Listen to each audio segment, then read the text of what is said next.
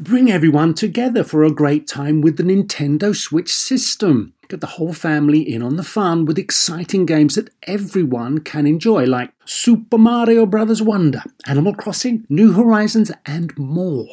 Nintendo Switch has three different play modes all in one system play in TV mode, tabletop mode, or handheld mode when you're on the go. Visit nintendo.com slash us slash switch to learn more. Games rated E for everyone. Apple Card is the perfect cashback rewards credit card. You earn up to 3% daily cash on every purchase every day. That's 3% on your favorite products at Apple, 2% on all other Apple Card with Apple Pay purchases, and 1% on anything you buy with your titanium Apple Card or virtual card number. Visit apple.co slash card calculator to see how much you can earn. Apple Card, issued by Goldman Sachs Bank USA Salt Lake City branch, subject to credit approval terms apply. You have to think about the fact that not everyone in the world is going to see constellations the same way. Uh, depending on where you are, you might not be able to see constellations, but um, or if you're on drugs, then you'll see them differently. Drugs, yes, yeah. Or like, not everybody sees. can't can't forget was, to mention I'm the drugs. Certain, I'm certain yeah. that the Greeks were on something for half the constellations that. Oh my named. god, they must have been. They they must have been. People oh, back my. then, I'm sure, were doing so many drugs. Welcome to Star Talk, your place in the universe where science and pop culture collide. Star Talk begins right now. This is Star Talk, Cosmic Queries Edition, ever popular with all of our audiences. And I got with me my co host today, Matt Kirshen. Matt, welcome back to Star Talk. Thanks, Neil. It's good to see you. So, Matt, you're a host of Probably Science. I was a yes. one-time guest on there. Absolutely. call me. I'm waiting. I, I will. I, yeah, I'd love you to come back. We we All still right. one of our most popular episodes. okay. So today, our topic is like folklore in astrophysics. It's like, and how do they relate? And who connects a line between modern or even ancient astrophysics and cultures and folklore. This is like, there aren't many people who do this. And when you think about it, you know, the sky was really accessible to everyone at all times forever, right? I mean, unless it was cloudy, but cave, cave dwellers saw the night sky. So, of all the sciences, uh, modern astronomy and, of course, astrophysics uh, would have connections that maybe other sciences don't. So if anyone is going to tackle this, it's going to be on Star Talk. And we have an expert in this in the name of Moya McTeer. Moya, welcome to Star Talk. Hi, Neil. Thanks for having me. This is a goal of mine. It has been for a long time. I'm really, oh my god! I'm really well, happy to be here. thank you. So you're an astrophysicist, mm-hmm. a folklorist, and mm-hmm. a communicator. I love that that that can be a title today because it's so necessary. Absolutely. To move information and knowledge and wisdom from one place to another that requires communicators. And so you you have your own podcast, right? At what's it at podcasts. Because I'm busy. Excuse me. excuse, excuse me. Okay, podcasts. Tell me their names.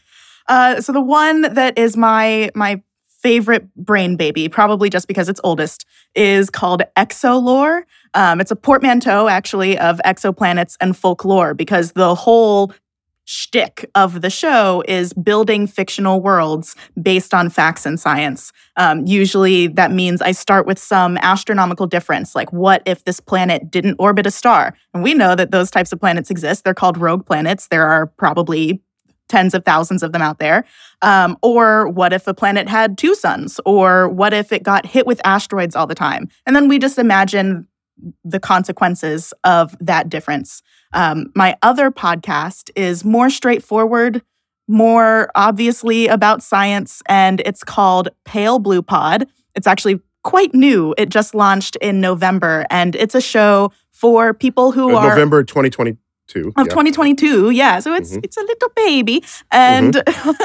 um, it is a show for people who are overwhelmed by the universe but still want to be its friend and i have I've taken some notes on your your show and the way that you do things. I have a comedian co-host. Her name is Corinne Caputo. She's very funny, very smart.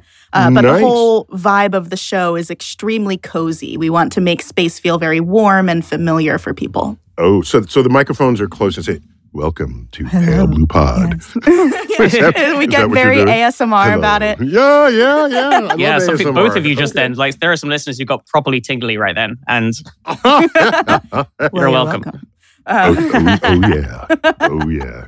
This is the universe. Yeah. I, I love it. I love it. So tell us about your your this this strand, this thread that multiple threads that you've woven to connect astrophysics, which was one half of your major in college, mhm. to folklore. Yeah, let me let me tell you a bit about how I came to major in both of those things because um, you you might know this, Neil, having gone to Harvard yourself, but you there's a pre-approved list of double majors at Harvard, and they're they're normal things like government and econ or psychology and computer science. Surprisingly, astrophysics and folklore mythology not on that list of stuff that Harvard administrators thought people would want to study together. So I actually had to do some negotiating and go to the heads of both departments, which are very small. They're two of the smallest departments at Harvard. And I said, You can't afford to lose bodies. let me study both of you, and then everyone wins. So they did. Uh, they did let me study both of them, but only after I gave a list of potential thesis topics that I could write. Because when you do a double major at Harvard, you have to write a thesis that sits at the intersection of your two fields. Um, what I ended up doing was writing a science fiction novel that was set on a real exoplanet that I studied. Um, I characterized it with data with data from Kepler, and I The Kepler mission to find exoplanets. Right. yes, So we yeah. have very good data set there. I had Yeah. well, it was K two, so the data was a bit noisier than from the Mhm. Kepler primary mission, but the plot of the novel was kind of an allegory or um, like a parallel to the Hawaiian sovereignty movement. I got to go to Hawaii. I talked to the protectors, the people demonstrating on Mauna Kea when the 30 meter telescope conflict was happening, um, and that was a really fun project. But I, it's taken me many years to figure out. Wait, you were in the middle of total cultural turbulence. Yeah. it was a fun project for you. yes. okay. I, I like talking to people. I like hearing their sides of things. Yeah, just to catch some people up on that. So, uh, the largest, the plans to build the largest telescope in the world in the best observing site of the world, Mhm. which is in the big island of Hawaii, uh, met resistance from uh, indigenous communities who uh, viewed the mountain as, as sacred in a way that would should not allow this kind of construction. And so it was very it's fascinating cultural, political Mhm. uh, um, confrontations that unfolded, and you just drop yourself in the middle of it. Damn. So so uh, so you wrote a you wrote a novel. Interesting Yes. as as in in as a in pla- in place of, but that was your thesis. the it was my thesis. Yeah, I, I had the creative part, and then I also had an appendix with all of my research notes and That's a conclusions brilliant attached a to it. brilliant way to to stitch those two together. Thank Uh, you so uh, much. Great. But you have not. uh, Was that published? No, I it's it's in a Google Drive somewhere up on my website that people no. can read. Somebody's got to make a movie out of that. I mean. I'm I'd be so calling so all down. Hollywood. if anyone wants to approach me for TV or movie rights to Lion Hordes, please, please let me know. yes, definitely. We'll make that happen. Yeah, And you have another book. I do. Yeah, that this book, uh, my You're most out of control. latest You know? book. I, you know what, Neil? I like to stay busy. okay. All right. go Um, on. This latest book is called The Milky Way, an autobiography of our galaxy. Please pay close attention to that word autobiography because this entire book is written from the point of view of our Milky Way galaxy. Um, it tells its story from its birth to, you know, what might happen when the universe ends. It talks about its life. Um, its adolescence and how it feels to make stars. It talks about the the galactic neighbors that it has. Most Wait a minute. of How about the collision with Andromeda? What does that feel like? Ooh, Tell um, me. So in in the book, Did you like it? well, it, Tell ha- me. it hasn't happened yet. So the Milky Way is is going. Oh, it's only in an autobiography up to today. up to today. Yeah. Um, oh. and so the How does Milky it Way feel looks about forward it's to about it. to merge with Andromeda. How does it feel about that? Oh, it is quite excited. Um, so in in the book, I I frame galactic mergers as like romance almost or Oh. or you know like interpersonal relationships and so there are minor mergers and major mergers minor mergers happen between galaxies where one is much more massive than the other and so i i think So of what- those it's as little flings Wait, wait, wait. So we, those who study this, call that galactic cannibalism hmm when a big galaxy eats a little one. But you're calling them romances. That's, Okay, that's well, such a different take on the you know- situation. You know what, Neil? Why do the two have to be mutually exclusive? Like some sometimes the galaxies are eating each other, and at the same time, it's Oh. romantic. So like whatever. Okay, all right. That And then- a I that happens to be in kinky, but sex on. world. Sometimes, sometimes the female eats the male afterwards. You know, it's like, Yeah. Why Yeah, galaxies are just praying so. mantises. Um, Oh, yeah, but but no, the uh, the merger, the eventual merger between Andromeda and the Milky Way will be a major merger because their masses are much more similar, and that's more like a marriage. Um, so for billions of years, the Milky Way and Andromeda have had this long term courtship. They've been Yes. sending love notes back and forth to each other in the form of hypervelocity stars, where they encode their messages into the spectra of the stars, and it's very nerdy and very cute. Wow. Wow. Okay, so this just came out in 2021. Is that correct? 2022, just a few months ago in Oh, August. oh, this came out oh mid 2022, just just to emerge from COVID. Mhm. Very nice. Okay, so we'll look for that. Damn. Damn. Yeah, it's a good story. It's very sassy. I, I feel like I should prime people. The Milky Way has a healthy ego, and uh, some might say it's a little condescending to us humans. But like, who who wouldn't be? Look at us. Who We're so wouldn't be? tiny. Every alien would be condescending. Exactly. it's clearly the case. Yeah. Clearly. And one last question. So we got your astrophysics, we got your folklore, and uh, what about your science communication, science education Mm. part? Um, what what do you think is missing that you can bring to it? Ooh, I think the folklore connections that I can help people make are really important um, because I, I know that people will feel better about learning science if they can connect to it personally. And one of the strongest personal I connections, or cul- Yeah, yeah, mhm. culturally or, or personally, I was I was getting there. Like the the cultural connection is a great way to make it feel more personal. Um, Mhm, mhm. people might grow up hearing stories and legends and myths from their from their grandparents from their uh, from their elders and if you can learn about science and tuck it into what you've already heard from your people then it, it makes it a lot more um, a lot more familiar Got it. Got it.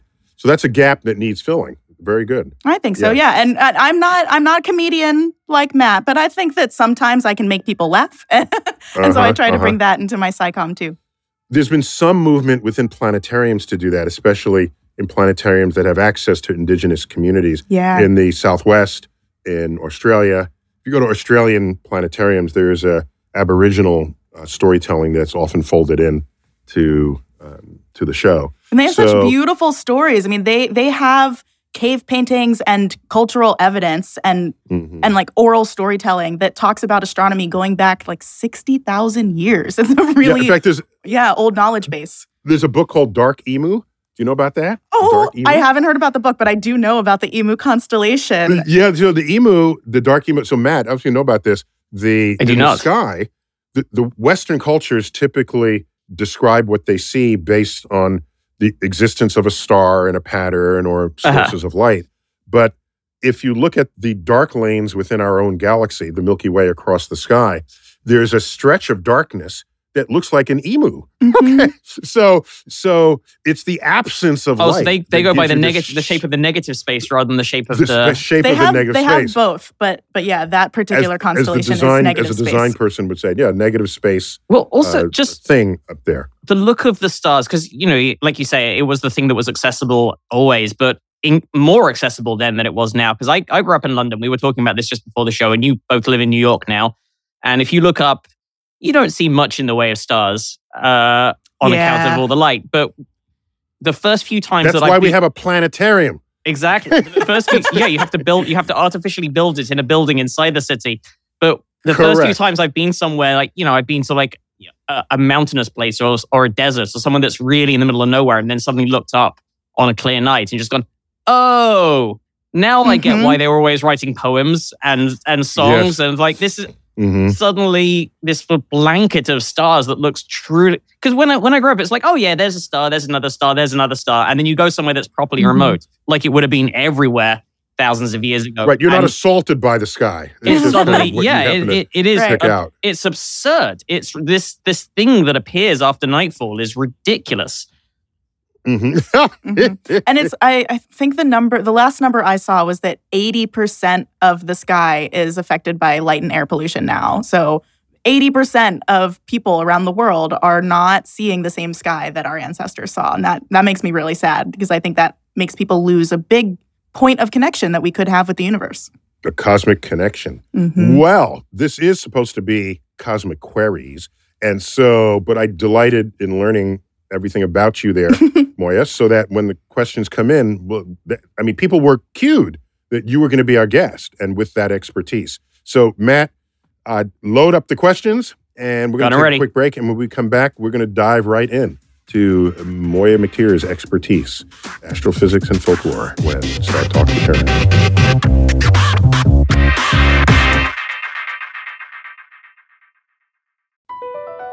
Across America, BP supports more than 275,000 jobs to keep energy flowing.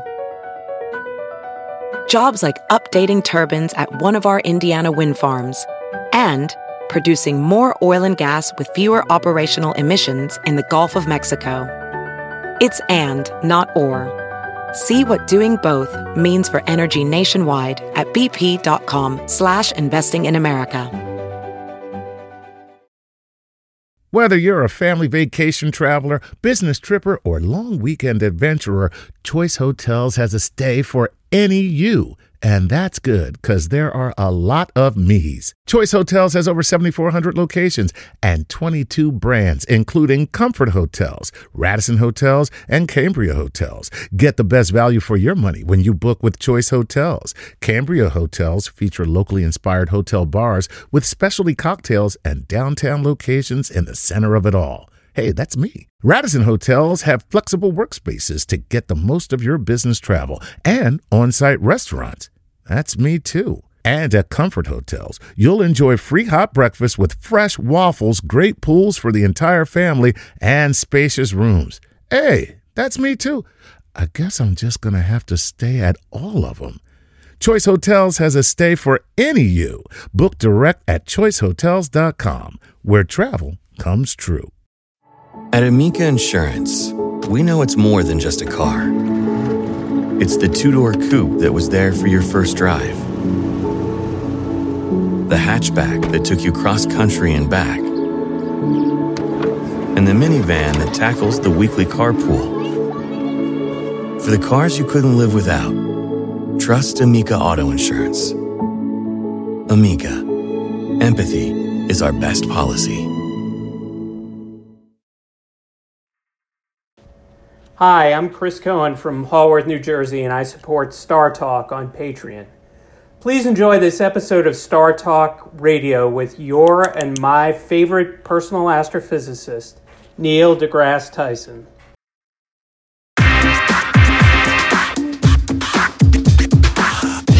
We're back, Star Talk, Cosmic Query. We're talking about astrophysics and folklore with Moya McTeer, who studied both in college and professionally, and she is now a freelance uh, podcaster and communicator, author of a book, Mil- The Milky Way, an autobiography of our galaxy, written by the Milky Way itself, because because Matt, she's the Milky Way whisperer, right? Yeah. She's, I love the idea that Moya knows what the Milky Way feels. I It- do. and- Actually, I if you uh, if you look at the title page, it doesn't say by Moya McTeer. It just says via. I merely channeled the Milky Way. That's right. You were just you were just channeling it. Perfect. the. Milky Way and It's it's great when publishers can go along with that. With Yep. that. Um, the book written by the Milky that- Way with its galaxy-sized brain, and it there you go. There you go.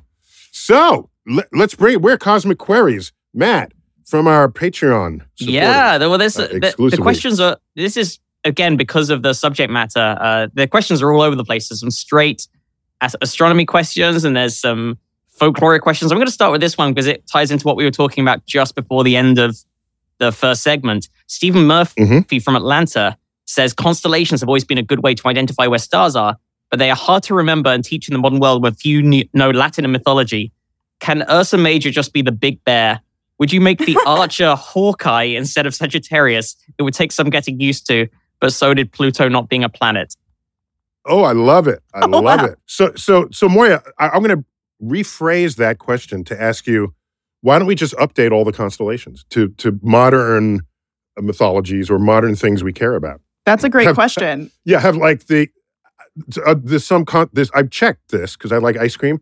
There's some that looks like an ice cream cone, and so we have conus major and conus minor, for example, or have like the smartphone Yeah. for any rectangle that's up there. So, what do you say about uh, why are we so anchored to what people were thinking 2,000 years ago? Why it make it relevant to today? Oh God, there's so much here. Um, so first of all, if you want to start renaming the constellations, you have to take it up with the IAU, the International Astronomical Union. They are this organization that's in charge of naming stuff officially in space, and they have designated 88 official constellations in the sky. And and I I emphasized official there because there's a difference between constellations and asterisms to a modern astrophysicist. A constellation is the region of the sky, like the physical area uh, that we have broken up the sky into, and there are 88 of those.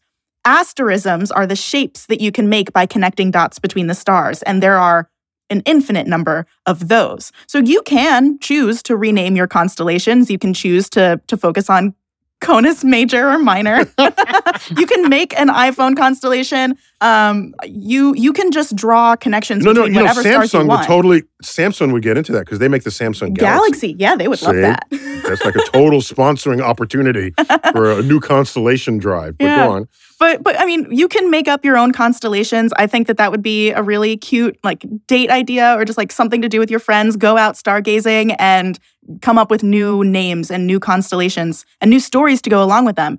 But the constellations that we do have, the asterisms that we mostly talk about today, come to us from Greek mythology. And so they have these 2000 years worth of traction. Like they have dug themselves into our cultural memory.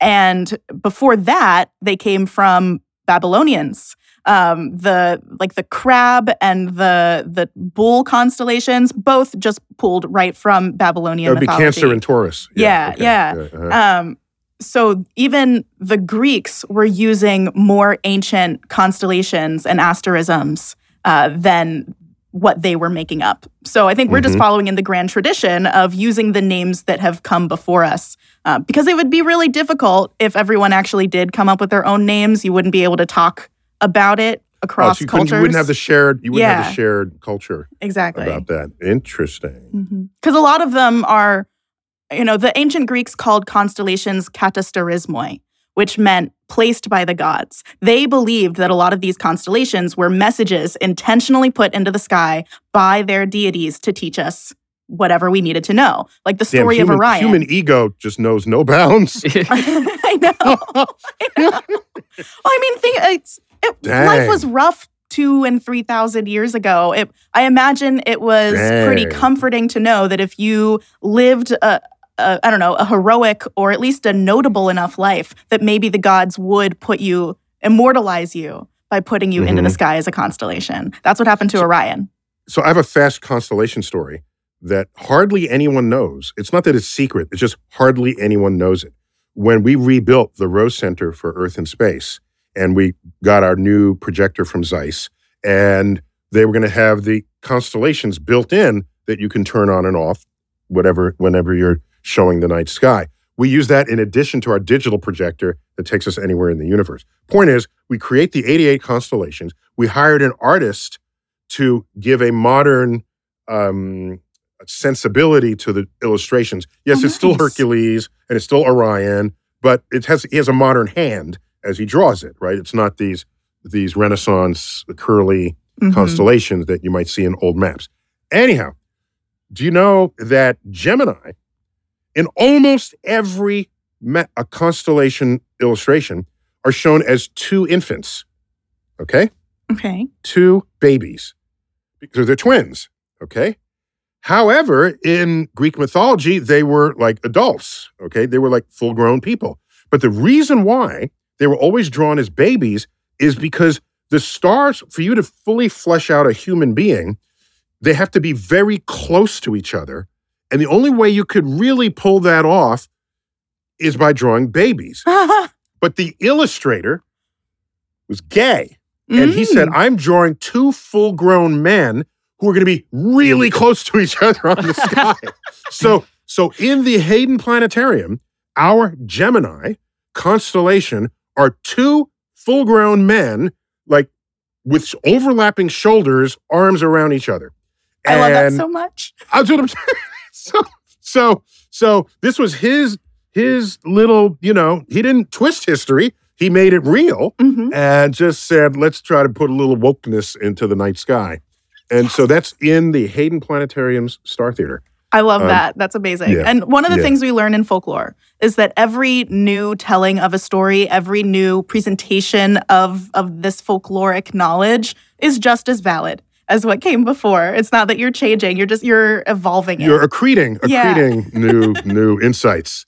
Yeah. Okay. Amazing. So let's. So next one, Matt. I love these. Keep All right. coming. Well, you, but since you mentioned Orion, uh, FX Flynn that says, uh, Moya, I was struck last From week. where? Do we know where they're from? I don't know where FX, uh, FX is Okay, from, but mhm. um, Moya uh, uh, says Moya, I was struck last week by the magnificent sight of Mars atop Orion as it lay due south. Oh, here we go. It is actually mentioned in the thing as it lo- as it lay due south of my location in Vermont, so not too far, just up the road from you.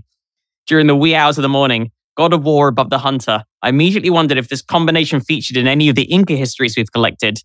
Uh, you know, William Sullivan's Secret of the Incas, Myth, Astronomy, and the War Against Time. Here's hoping this particular combination is only remembered for its dramatic combination of bright red, orange, and bluish white points of light and nothing else. Wow. I love that. So, Yeah. uh, so the question I think Moya would be: It Was Orion a hunter in other cultures, or because Ma- and, Mm. and is Mars the god of war in other cultures? That's a great question.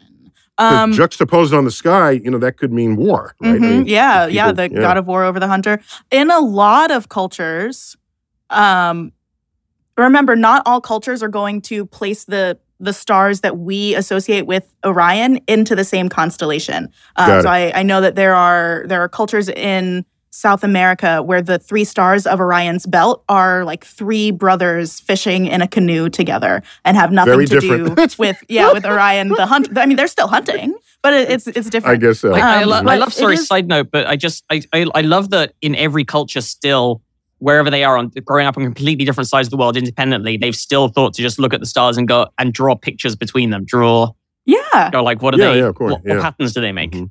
I mean, it was the main source of entertainment that we've had for well, They hundreds didn't of have thousands of years. HBO, Yeah. right? They Yeah. didn't have stre- uh, you know streaming services. I guess it's the same as looking at clouds, but the clouds, these clouds don't move. These clouds stay the same every night. Correct. They Mhm. do. They do move. I mean, I mean, well, they they, do. they would. They would look at the differences between the the fixed and the moving stars. Actually, so the the stars in Oh. Orion, those would be fixed because they're moving with each other as as a whole, um, and it does really look like the sky is spinning around the Earth. But then there are there are wandering stars, um, which is where our word planet comes from, because the planets and the moon and the sun were these points of light that appeared to move relative to all of the stuff in the background like Oh. Mars would have been a, a wandering star. Um, so no, not every culture saw Orion as a hunter, although many of them did if they could see the Pleiades. That's that's an interesting thing because so many cultures around the world saw the Pleiades, this little cluster of seven stars, as as like seven sisters or seven I don't know swans. Like the they they associated them with very feminine qualities, and because Orion is pointing towards the Pleiades, a lot of them also said that like Orion was hunting those sisters. Um, you have to think about the fact that not everyone in the world is going to see constellations the same way. Uh, depending on where you are, you might not be able to see constellations, but um, Or if you're on drugs, then Or if you'll you're see them differently. drugs, Yes, yeah. or you know, Not if you're- everybody sees. can't can't I forget was to mention I'm the drugs. certain. I'm certain Yeah. that the Greeks were on something for half the constellations that Oh they my named. god, they must have been. They They must have been. people Oh, back then. I'm sure, were doing so many drugs. that's that's my headcanon for the ancient world. Well, wait, here- here's a question for you. Uh, Pegasus, a very northern constellation, for us to make a horse out of it is actually upside down. So we knowingly made an upside down constellation. I'm just wondering, in the southern hemisphere, did they? What did? How do they? They have flipped. Because Yeah. some are upside down, right? So do they think of upside down constellations, or is everything right side up to them? Um, I don't know that for for specific Southern cultures, but I mean, upside down is just a matter of reference.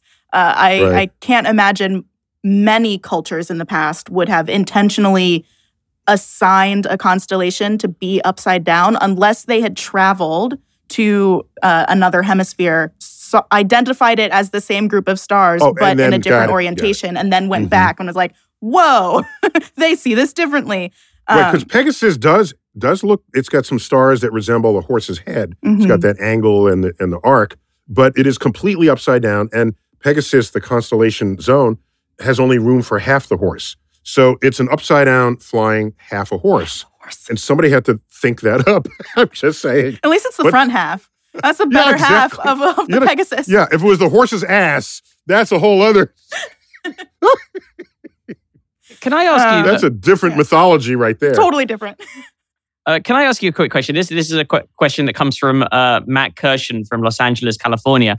And uh, oh wait, are you a Patreon member? Is Matt Kirshen a Oh. Patreon member? uh, I'm going to check the files right now. Oh, you're gonna have to have your rights revoked. I'll give you a hall pass for but I, this I one just only. wanted Go. to. I, I am I right in thinking constellations? The the stars are not necessarily anywhere near each other, or are they? Yes. Okay, so they they Short looked at- answer, yes. they so there is sort of it, there isn't a sort of astrophysics relevance to constellations other than helping to know where things are like uh because the two stars could be in completely different clusters could be That's a that's a great question. huge Right. differences Yeah. I, I think Moiya, that would be a, a, a naive. If you just approach this whole subject naively, you would say this is a constellation. It must be something scientifically relevant about this area of the sky, Mhm. right? Yeah. If I mean, why wouldn't anyone think that? If you don't spend a lot of time thinking about the three-dimensional nature of space, it is really easy to assume that this this tableau of pictures we see in our night sky is made up of stars that are all physically clustered together. But there is that third dimension of distance that we have to think about. So um, the stars might look close to each other in 2D, but they might be very distant from each other in that third dimension. Except for the Pleiades, which you mentioned, which is a cluster. That's It an is actual. a cluster. Yeah, Yeah, that's true. yeah. I did a, a Mhm. research project in grad school on identifying moving groups of stars uh, by their chemistry, and we we looked at the Pleiades cluster. Um, but those, right. So in, in in rare cases they are related, but that's not. Those are the exceptions. yes, Right. most of the time they are Yeah. separate. So that question was from Matt Kirshen of Los Angeles. yeah and, and Matt, i'm sure matt's Yeah. very grateful for that answer i'm going to quickly squeeze in this quick question because you did mention the ancients being on on substances and gina martin from north carolina just hit said i just hit my thc pen so bear with me uh, but Gina wants to know about dark matter and wonders if dark matter could actually be the matter that escapes from black holes. Uh, the question then goes on for a Oh, little bit, but I'm just going to cut it short to there. Because Yeah. well, let's hold that for the break. Uh, we're going to take a quick break. When we come back, segment three of astrophysics and folklore on Star Talk with our expert Moiya McTier. When we come back.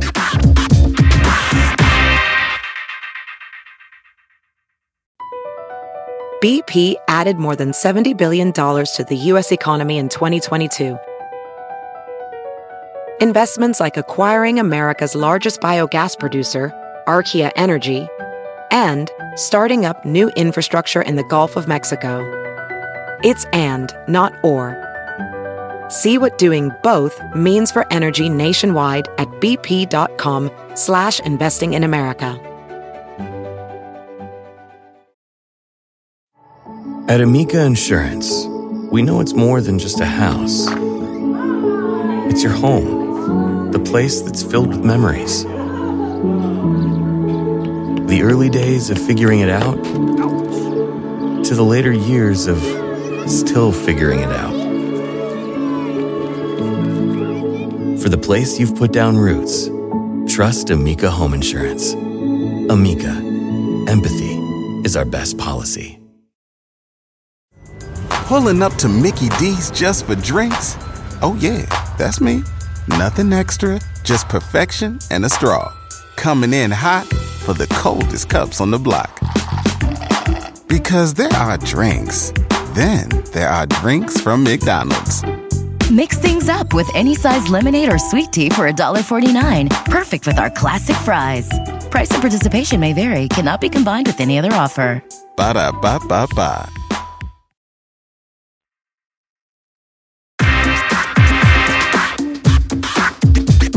We're back. Star Talk, Cosmic Queries. Moiya McTier knocking it out with uh, what we're, we're trying to find out how people think about the night sky and what the relevance of that is to science and culture with Matt Kirshen. And Moiya, what where what where do we find you on social media? I've made it easy for you because I know my name isn't that easy to spell. Uh, I'm Go Astro Mo on everything. Love Go it. Go Astro Mo. Yes. Whoa. I picked And- it in 2014 and, I felt weird about it then, but now I kind of love it. Yeah, yeah, it's it's your it's your moniker. So uh, Moiya M O I Y A Mhm. and McTier is what it sounds like, but go Astro Mo. I love it. Thank I love it. So let's let's keep this up. Oh, one thing I wanted to add to that previous uh, segment uh, when the when the questioner commented on Orion and and Mars, what was implicit there is that the star Betelgeuse, which is Hmm. Orion's upper shoulder, is a red giant star. So you have the red hue of that star near the red hue of Mars, and so I think that's uh, contributed to the to the uh, thrust of that question Yeah. because there's a lot of action, red action over in that part of the sky. And we all know that red means angry. So Yeah, yeah, blood. when we Yeah, red see is it blood. in the sky, then the gods are angry. Exactly, exactly. All right, Matt, keep them coming. Oh, so, so just before the break, Gina wanted to know about dark matter and whether it could actually be the matter that escapes from black holes. And then, Oh, and yeah. then the THC started to Moiya? kick in and the question continues. Oh, wow, Gina, I hope you're having a great time. And I'm going to tell you, we don't know what dark matter is either as scientists. We have a lot of hypotheses, there are things we're trying to test out, but most of what we know about dark matter is how it behaves, not what it's made of. We know that dark matter is something that can interact with other stuff gravitationally, so it can you can feel this gravitational tug, but it doesn't interact with light, so you can't see it, um, you can't touch it, you can't uh, you know, if you shine a light through it, the light's just not going to know it's there. Um, is it stuff coming out of black holes? Probably, probably not. I'm gonna. I'll, I'll tell you now. That is not one of the leading hypotheses. Um, there, there were people several decades ago who thought maybe dark matter was just a bunch of little black holes because we can't see black holes, but they also interact with stuff gravitationally. So maybe uh, dark matter is just like a big clump of tiny little black holes. But it doesn't seem like that's likely. All right. Plus, if they were coming out of black holes, the mass of a black hole would be dropping. Yeah. And we don't really see that either. Right. Right. Mhm. And so that was a question that came out under the influence of THC. Yeah, but I think I think it's pretty good. okay. And also, just while we're talking about Great. black holes, Molly Jebson says, uh, who's an American university student living in Paris, says I'm fascinated by white holes, and I recently read that a white white hole singularity exists in the future and a black hole singularity exists in the past. What does that mean? Was THC involved in that? question yeah, too? Yeah. it sounds like it. It, it was not. Mo- Molly was a specific as to what was influencing that question. It could have just been the sheer wonder of the universe. yes. That, that that that is TH a force of THC unto itself, Mhm. right? The wonder wonder of the universe. So Moiya, what do you know about white holes? I know very little about white holes. I was just going to say we're beyond my realm of expertise here. Yeah, all I know is that it's like a mathematical opposite of Yeah. a black hole. Yeah, Yeah. if a black hole, uh, you know, absorbs everything or brings everything in, not actively, it's not like a vacuum sucking. But uh, if that's what a black hole does, then a white hole should be the opposite. It uh, it's where stuff comes out. Wait, Moiya, someone once told me that there's no such thing as gravity. Earth sucks. And I believed it ever since. Are you saying are you are you trying to disavow me of this understanding of gravity? Come I on now. I like to hold multiple truths in my head at the same time. So All right. All right. All right, Matt, keep going. All right. Well, I'm going to combine these two questions. So I think this is getting back more onto home territory for both of you. So Marcus Gustafsson from Sweden, uh, and also Dylan, who's a physics undergrad, between the two of them, ask what are the methods used to map the size of the Milky Way and where we are lo- where are we located within it? And also Dylan, who's the physics undergrad, says, I'm wondering how we map the Milky Way. How do we observe something if we're currently in it?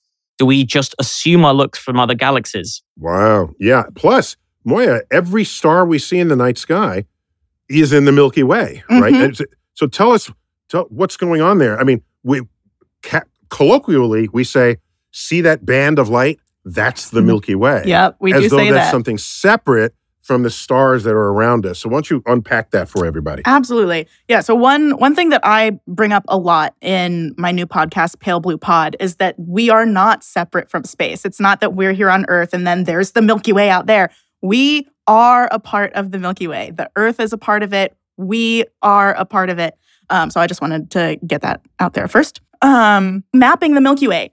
That's something we've been trying to do for hundreds of years. Um, I do think it's really interesting that we only realized there were other galaxies out there a hundred years ago. Uh, the great debate in the 1920s was all about uh, are we alone or are there other island universes? And it turns out there are. So that's recent. But we did know that we were in a Well, just- just, collection uh, that was Island Universe used in the context of a galaxy. of other galaxies. Yes. Uh, right, not as a separate, not in the multiverse sense. Correct. Right. right. Yes. Mhm. they were not. Uh, de- they were not having a great debate about the multiverse theory Yes, in the 1920s. Um, but we did know long before that that we were in this collection of bright points of light. And so the earliest map of the Milky Way was done by the Herschel siblings, Caroline and William. And that was back in the 1600s where they they made some very simplifying inaccurate assumptions that one they could see all of the stars in the Milky Way. We now know that we can't. We actually can't see most of the stars in the Milky Way, um, and that we were in the center of it. Like they they assumed we were in the center of it. So what they did was was look out at the night sky and map the bright points of light, um, assuming that they were all like the same size, and so they tried to figure out the distance to them uh, using their brightness because they were all the same size. Again, lots of very bad simplifying assumptions, but they came up with this map of the Milky Way that just looks awful. Uh, but I, I encourage you to look it up. That was the first attempt. These days, what we're doing is using uh, much stronger telescopes and much better assumptions about how things should be distributed throughout the Milky Way. We've made observations of other spiral galaxies, so we have an idea of what the rough shape should be. Um, but you're right, it is pretty hard to take a picture of a house when you're inside it. Like, we don't, it's hard for us to get a full view of what the Milky Way looks like, but we have models, we have telescopes that can see through the dust. So we now have a better view of the center of the Milky Way. We know where we are in the Milky Way because we can see that there is more light in one direction than there is in the other. Um, so yeah, it's it's a matter of meticulous mapping over time and trying to make sure our assumptions aren't as wild as they were in the 1600s. Is it as hard as an unborn child figuring out what its mother looks like? I think it's easier than that. Um, Okay. I do think because there's there's no don't need like remote mirrors, you know, to look outside the, you know. Yeah. Because I, I think that they're they're like the baby, the unborn baby could learn about the distribution of organs, but it would have no idea what like the mother's face looked like. right, right. I okay. I feel like we have a pretty good understanding of what the Milky Way's face looks like um, because there's not much variation really Mhm. when you when you boil it down to the different body parts of a galaxy. There's there's not that much diversity, so we we have a pretty good idea. Right, cool. All right, Matt, keep it coming. All right. Well, we have I have a question.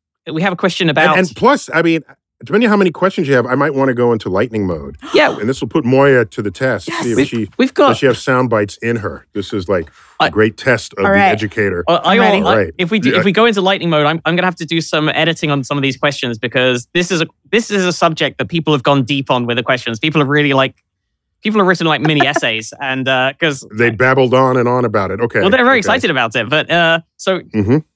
the artist formerly known as James Smith from Indianapolis, I remember that name from previous episodes. Says Dr. Moiya, astrology astrology is a very popular subject these days.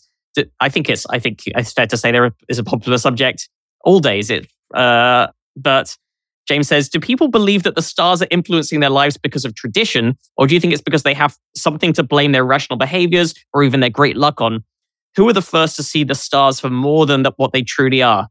I, I'd actually say for, for less than they truly are as well. that. But I love that Yes, question. And, yes. and Moiya, wouldn't modern astrology be considered folklore in your by your definitions? I do. I do consider it folklore. Uh, we are creating folklore and mythology in the modern day.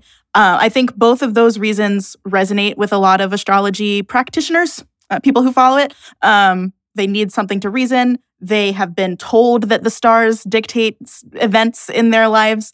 And I think it's very comforting for them. Uh, I think a lot of people use it as a way to feel connected to the universe larger than ourselves. Okay. As a So- scientist, I, I- it's I don't I don't follow it. I don't believe in it. As a folklorist, I love looking back at ancient astrology to see the real and practical ways that humans knew the sky did dictate their lives. Okay, so you would you would distinguish then astrologers of 500 years ago who didn't know any better, Mhm. and that was like their best way to account for their reality. Yeah. Versus today, where we actually do know better, Mhm. yet they're still doing it. Yes, I would distinguish them.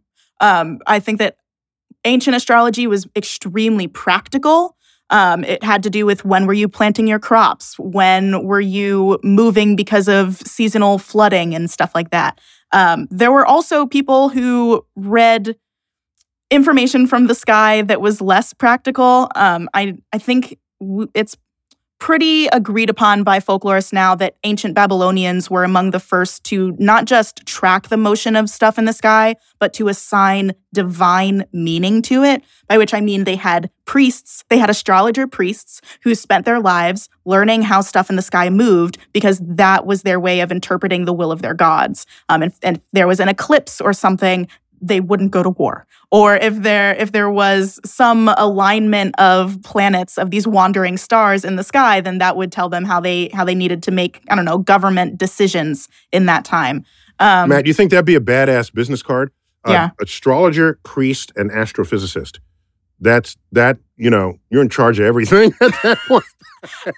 That's kind of the business card i have like people Oh. assume that because i studied the universe and because i studied folklore that i just know how everything works Yeah, you're just totally plugged into everything that matters. You're a scientist. Matt, we got to totally do lightning round. All Here's right, lightning test. round. Go. Next question. I'm going to have to summarize this question because Edwin J. Roldan from Lancaster, Pennsylvania asked, "What's your opinion on the, whether the next Mars mission should have life detection experiments on it?"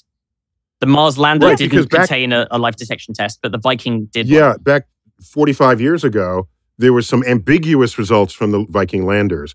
And so uh, you, you think about exoplanets a lot, Moiya. And if you think of Mars as a kind of an exoplanet, because we're looking and we might have life, Mhm. except we can also go there, um, what do you think should be the priorities for, for the upcoming rovers? Yeah, I think that if there was kind of cloudy evidence before, let's try and clarify that evidence cloud. Um, as long as there aren't other instruments that would do better science, if it's not going to take up space, then yeah, let's put something on there that could um, try and detect more directly evidence of life.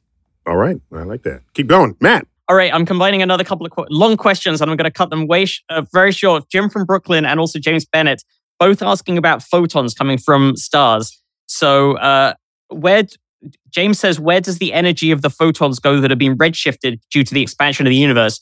And Jim wants to know um, if I stand out in the dark, I can see Vega shining brightly.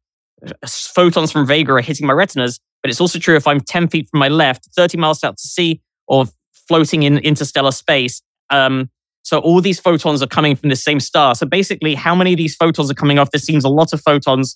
And what's the deal with that? And then he goes on to questions about dark energy and matter, but I think you've answered that already. There's a million photons. so many, photons. Um, one of my favorite things about light is that it's isotropic. If you have a source of light, photons are going to be coming off of it in all directions. Um, so, and as they spread out, they're still going to hit you, even if you're 10 feet to the left or somewhere in the middle of the ocean. It's all one of the millions of photons coming from that same star. Millions. So many photons. Um, I feel like that is very separate from the first question you asked. So the first question was, what happens to the energy of the redshifted photons? Yeah. Um, I mean, so the the redshift of the universe only happens on very large scales. When we're talking about Vega or other stars within our own galaxy that we're seeing, they are not being redshifted away from us because of the expansion of the universe. Um, it's light from very distant galaxies uh, that are being redshifted from the expansion of the universe. Neil, do you want to talk about where that energy goes? Oh, yeah, sure. There's still the same amount of energy. It's just now diluted. Okay. so the total energy is still there, but it's now spread over a much larger volume. And so when you dilute the energy, the photon you detect, okay, has has lower energy, but the total energy of all of space remains the same from what had been put into it from the beginning. So it's so we have we think of energy density in the way you can think of matter density. Have some things are more dense than others. You know, a brick is denser than a than a balloon. So when you stretch out the universe, um, things just get less energy dense, but you're not losing any energy to some secret place. It's more diffuse. There you go.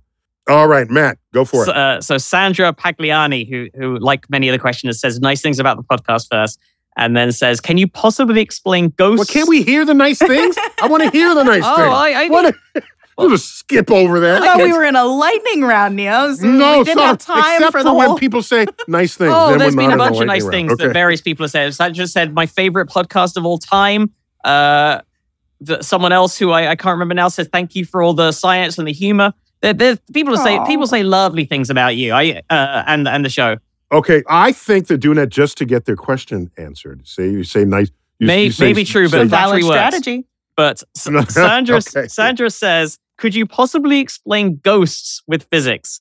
Since we can only perceive a specific range of the frequency spectrums when it comes to sound and light, we base our reality on these limitations. Could it be that what we call, quote, ghosts is residual energy from a past that is reaching us now, filtering into our current state of reality for a brief moment?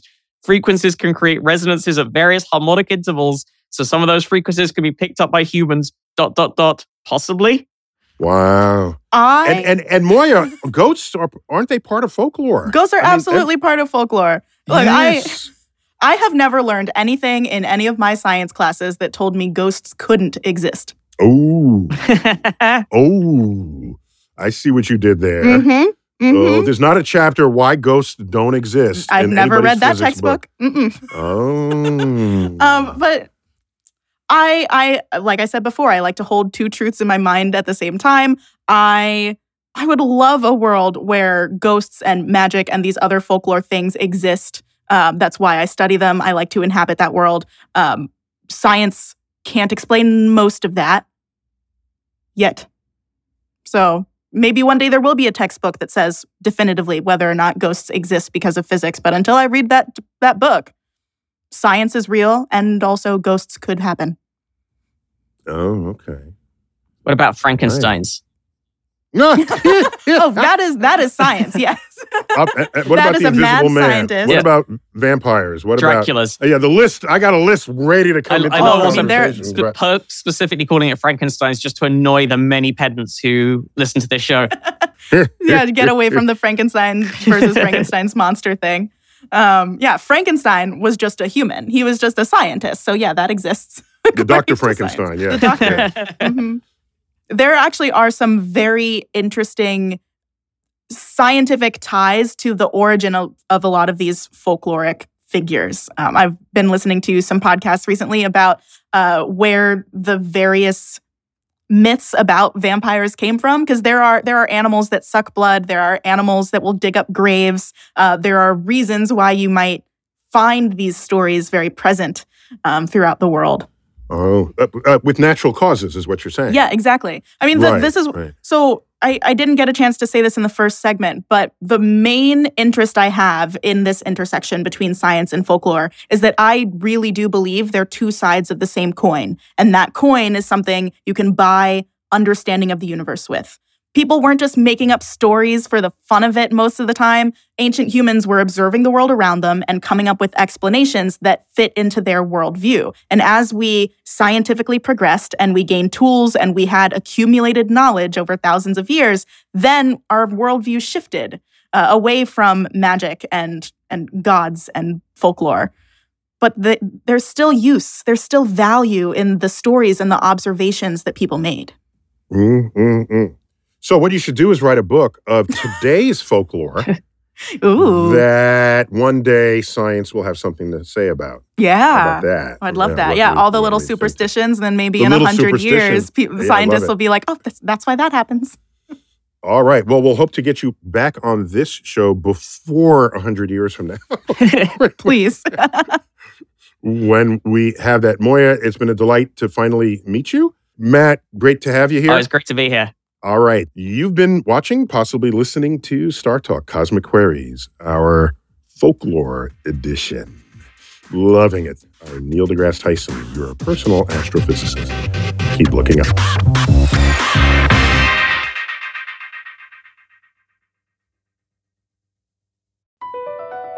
Across America, BP supports more than 275,000 jobs to keep energy flowing. Jobs like building grid scale solar energy in Ohio and producing gas with fewer operational emissions in Texas. It's and, not or. See what doing both means for energy nationwide at bp.com slash investing in America. Everybody in your crew identifies as either Big Mac Burger, McNuggets, or McCrispy Sandwich. But you're the filet fish Sandwich all day. That crispy fish, that savory tartar sauce, that melty cheese, that pillowy bun. Yeah, you get it. Every time. And if you love the filet of fish, right now you can catch two of the classics you love for just $6. Limited time only. Price and participation may vary. Cannot be combined with any other offer. Single item at regular price. Ba-da-ba-ba-ba.